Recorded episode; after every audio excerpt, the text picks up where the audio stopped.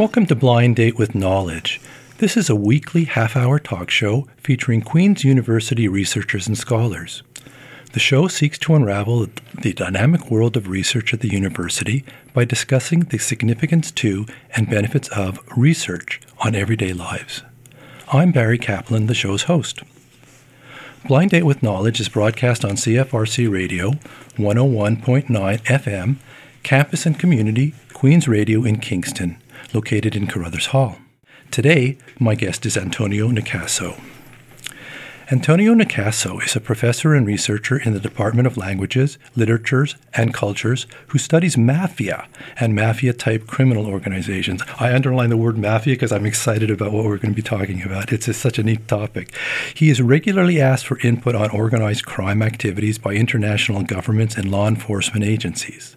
He has recently had his, his true crime novel, Business or Blood, Mafia boss Vito Rizzuto's Last War, turned into a television series called Bad Blood on City TV.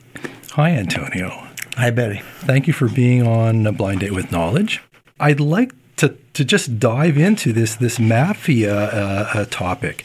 Uh, you spent 20 years researching organized crime. Like, how did you do that? How do you get, get in? How do you uh, and stay alive? How does that work? Uh, unfortunately, more than uh, 20, 20 years. I I. Um, uh, I spent practically most of my life researching on organized crime. I was born in a town uh, dominated by the mafia. I learned about the mafia when I was uh, six, when the mafia killed uh, the father of a schoolmate.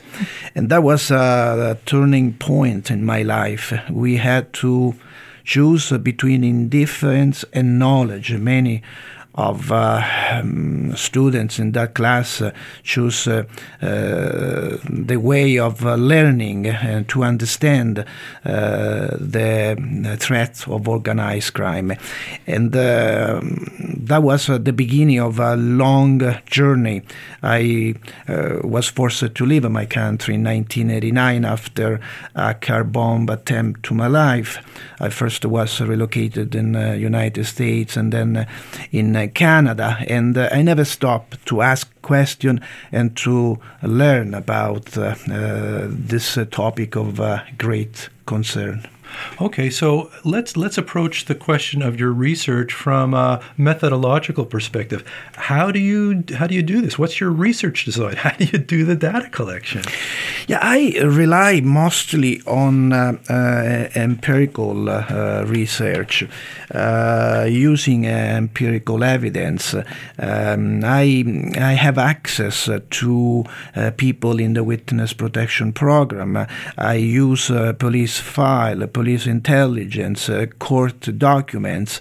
I try to gather information from both sides, uh, from the underworld and the upper world, and try to um, uh, collect a variety of uh, uh, data uh, without rely necessarily only on police report and on judicial documents. I would imagine that you know confidentiality is a, is a big issue with all kinds of research. In this case, we're talking about uh, people who, like you, have been threatened. Maybe they've taken on new identities. There's all other kinds, a whole level of uh, sensitive issues related to access and privacy, uh, and, and and access to police files. That seems like a, a, a almost an impenetrable sphere to to break into.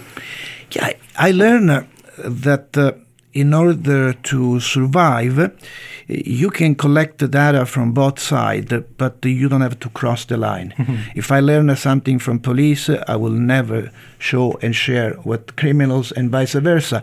Sometimes are criminals who approach me with uh, information or with uh, a request to sit down and uh, to clarify some issue that I address in my book and this is uh, uh, unique. I, I, I spent uh, 26 years in, in, in, Italy, in Europe. I never had a chance to receive a call from a mobster who asked me to sit down for a coffee. Uh, but uh, in North America, it's different, uh, especially after I increase um, my visibility in the sense that they always watch me on TV, comment on organized crime, and also some of them ask me to sit down to clarify it. And sometimes I feel like a psychiatrist, uh, listen to their uh, explanation and justification. But it's important to listen to those individuals. They have a, a different perspective, and it's uh, a good way, uh, good uh, methodological way to take under consideration their perspective too. Very interesting. Tell tell me and our listeners about some of the findings that uh, you've, you've uh, uh, discovered or put together. But I um, always uh, um, thought that uh, the mafia is not a virus, and uh, and has never been a virus which spread through healthy tissue. Uh, this idea of the alien uh, conspiracy, the idea that uh, everything was brought in North America with uh, immigration, uh, was always a questionable interpretation of the reality. I I learned that the mafia and uh, other uh, type of mafia organization are more than uh, just uh, a bunch of criminals. Uh, it's uh, the ability to build a tank of um, relations, of connection. The idea to build a connection to the upper world. that's is, is what organized crime is all about. The idea that they can rely on corrupt politicians, they can rely on uh, professionals, they can rely on uh, um, um, um, police officer uh, can rely on many people in the uh, the so-called upper crust. That's what the mafia is all about. If you uh, see the mafia as just a bunch of criminals, uh, you miss the large uh, picture of uh, organized crime. Uh, they are people capable to build a network of trust, and that's what makes them uh, stronger, and and that's what um, it's very difficult to find a solution to fight criminal organization organization in a proper way. I want to come back to a phrase that you just used. You said build trust, and I know when you've talked about uh, uh, the upper world, this this upper uh, crust influence. I mean, there's got to be a difference between having influence and sort of exhortation or, or uh, uh, you know, more, more heavy-handed, more potentially violent influence. Could you talk about that a little bit more?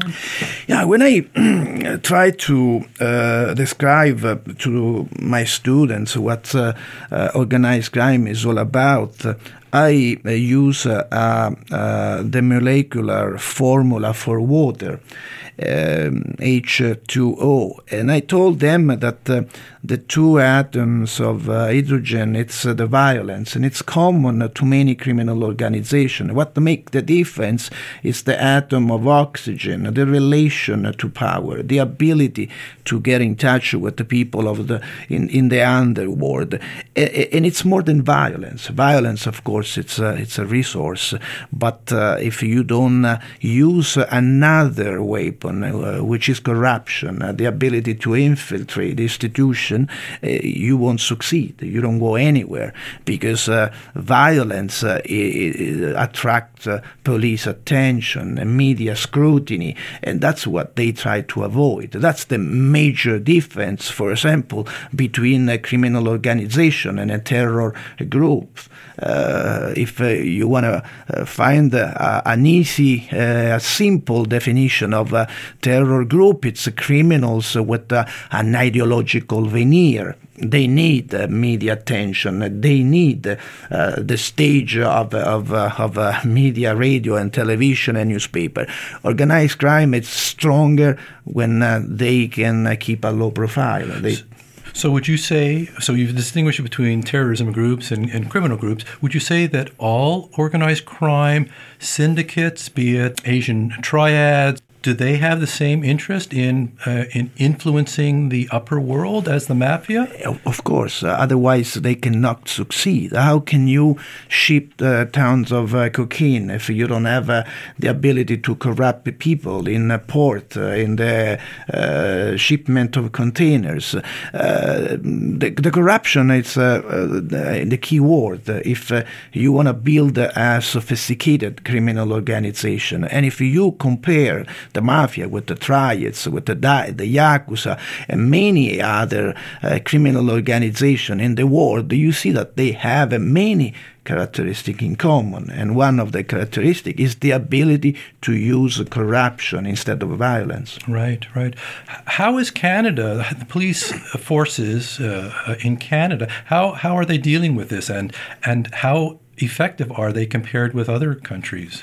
But Canada is uh, the best place to launder and invest money. Um, Canada it's the only country in the G7, is the only G7 country that allow lawyers, uh, notaries to keep contact confidentials and do not require uh, those professionals to report uh, about suspicious activities.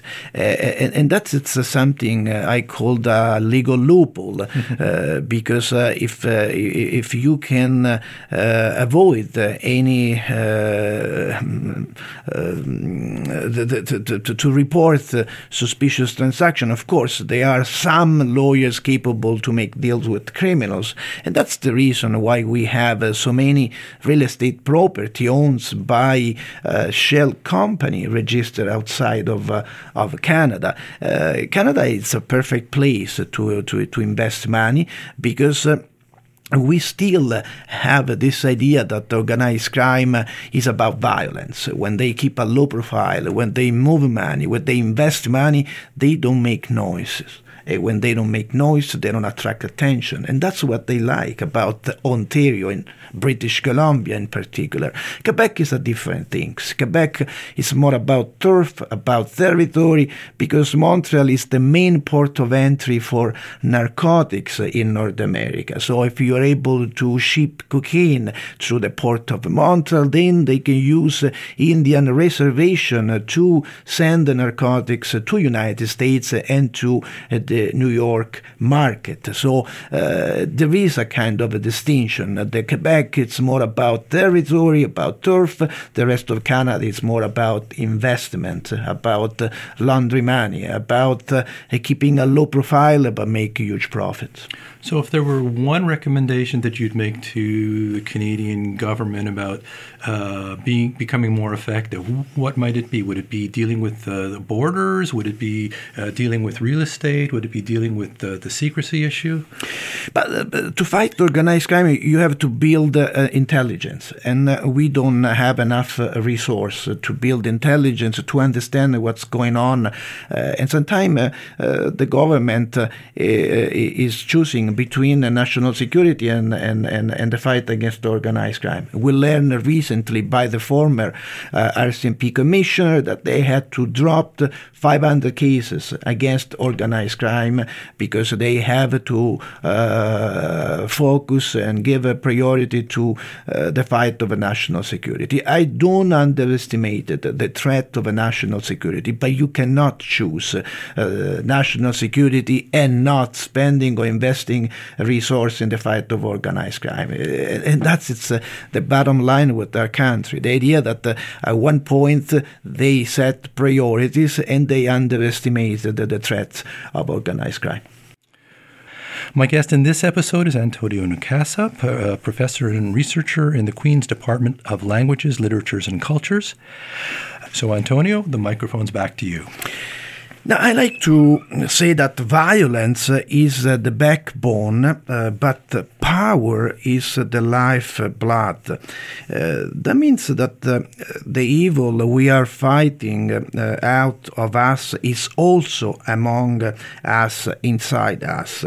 And so there is a gray zone and it's an intermediate area between legal and illegal, an area where there is not only the white and the black, but also many shades of, uh, of the gray. Uh, a system of a collusion, network of trust, which is the ability to count on a larger tank of national resources. That's what the, uh, organized crime is all about. This uh, tank of resources, they are lawyers, chartered accountants, brokers, bankers, bureaucrats, politicians, police officers, judges, and labor unions representatives.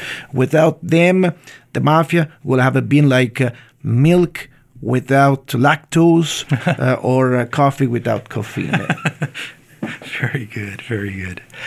Um, if you have a question about anything related to research that you'd like discussed by our guests, or if you have a specific comment about today's conversation with Antonio, please email me, Barry Kaplan, at bdwk at cfrc.ca.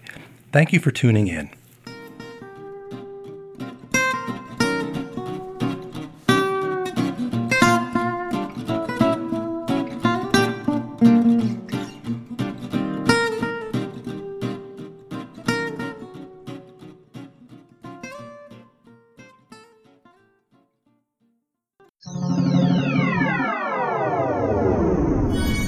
This show is produced in collaboration with CFRC at Queen's University, Kingston, Ontario, with infrastructure support from Queen's Faculty of Engineering and Applied Science. CFRC is located on traditional Anishinaabe and Haudenosaunee territory. Find more great podcasts at podcasts.cfrc.ca.